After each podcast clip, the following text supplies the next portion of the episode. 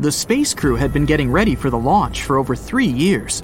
The preparations for landing on the strange planet included gathering and studying rock samples in the Grand Canyon, exploring ancient volcano formations in the Nevada National Security Site, and looking into gas and lava vents, lava lakes, and pit craters in various locations in Hawaii.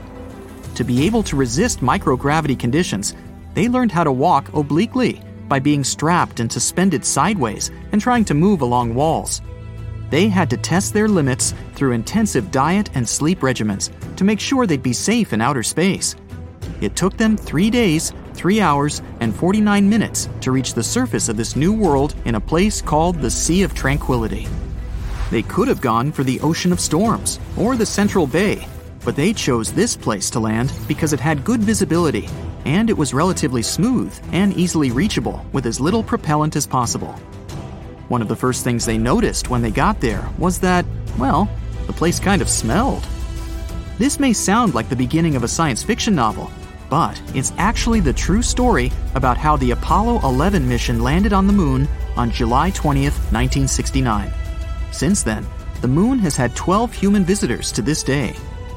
We think of it as our neighboring space buddy, but there's still much we don't know about this mysterious satellite.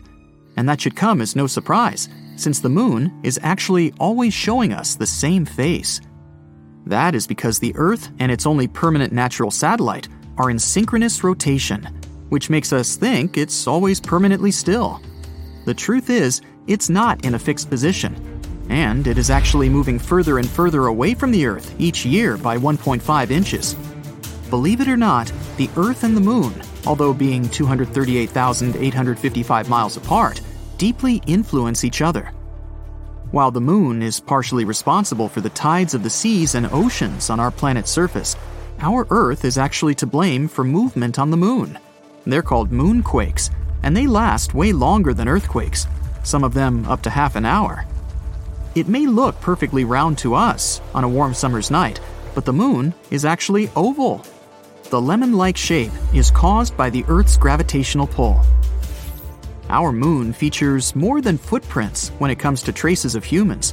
In 1969, American astronauts left many objects on the surface of our satellite, such as two golf balls, a drawing by famous artist Andy Warhol, and a message from Queen Elizabeth II herself. One of the last people to walk on the moon to this day, an astronaut named Eugene Cernan, scribbled his daughter's initials on the moon's surface in 1972. Since it appears there's no wind or any other type of weather change there, the letters TDC could remain there permanently.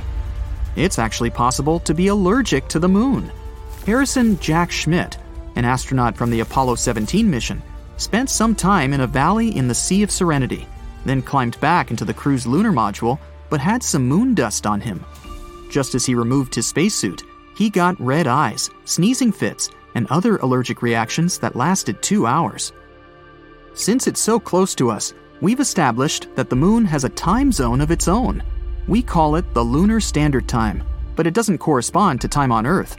To get an equivalent, the explanation is a bit more complex, but in simple terms, a year on the moon is split up into 12 days, each one about as long as a month on Earth. Each one of these days got its name after a different astronaut who has walked on the moon. The start date of this calendar coincides with the moment Neil Armstrong walked on the moon.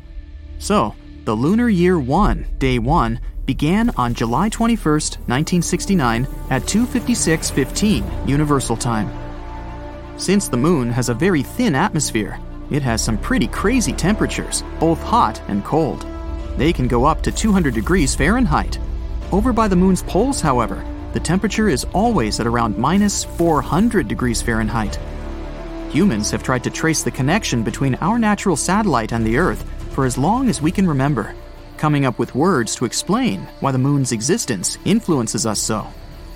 In the Middle Ages, scientists and philosophers thought that during a full moon, some people were more likely to experience different health conditions. Because they saw this inexplicable connection to the full moon, people with these symptoms were named lunatics, or at times, literally, moonsick. People are not the only creatures living on Earth that are affected by moon cycles. Dog owners are 28% more likely to take their pet to vet emergency rooms during the full moon. You may think that's the reason why wolves have this preference for howling at a full moon, more so in popular culture. But scientists haven't been able to find any connection between wolf behavior and the lunar cycles, so it might as well just be a myth. The largest known crater in our solar system is also found on our moon and is called the South Pole Aitken. This giant formation is located on the far side of the moon and measures 1,550 miles in diameter. One of the many things we've yet to fully understand about our satellite is the unusual flashes of light that can sometimes be seen on its surface. Scientists have named these outbursts transient lunar phenomena, or TLP in short, and they have been seen all over the world for centuries. One of the first instances of TLP dates back to 1178, when monks from Canterbury claimed to have seen a flaming torch on the surface of the moon after the sun had set. TLP does not simply mean light flashes. Reports also have detailed other unusual events, such as gas like mists, reddish, green, blue, or violet colorations, or even the darkening of certain locations on the moon. Is something strange happening with our moon? Is it the beginning, or did we just start noticing it with the newer space study equipment we have nowadays? There are a lot of different theories that scientists have developed trying to piece together what can be causing these events. The unusual flashes on the moon can be caused by anything from meteoric impacts to electrostatic activity.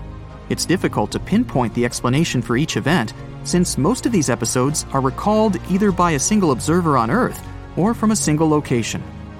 The fact that there is noticeable seismic activity on the moon can also explain why we can sometimes see unusual flashes of light on the surface of our satellite.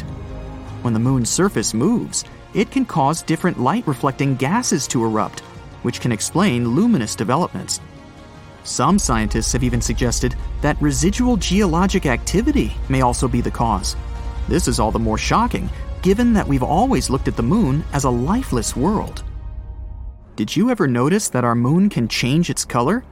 There are actually many scientific explanations for that. The moon appears to be a brown tinted gray when you look upon it from outside of the Earth's atmosphere. When gazed upon from the Earth's surface, the moon appears to change color depending on various phenomena. The moon seen near the horizon will most likely be yellow or red tinted. The rarer blue colored moon indicates that you're looking at our satellite through an atmosphere carrying larger dust particles. The moon can even appear purple at times, but what causes this specific hue is still up for debate. The fact that we don't know exactly if or how much water there is on the moon's surface is not the main reason why we aren't already building houses up there. It seems that radiation actually has a lot more to do with it.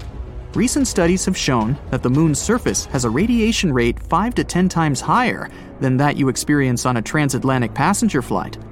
That also means it's 200 times higher than the rate on the Earth's surface. In future lunar explorations, like the Artemis project, for example, Scientists need to take this into consideration, not to expose the astronauts. Named after Artemis, Apollo's sister, this program aims not only to place astronauts on the lunar surface in the future, but also to build some sort of an establishment there to study the moon in safe conditions.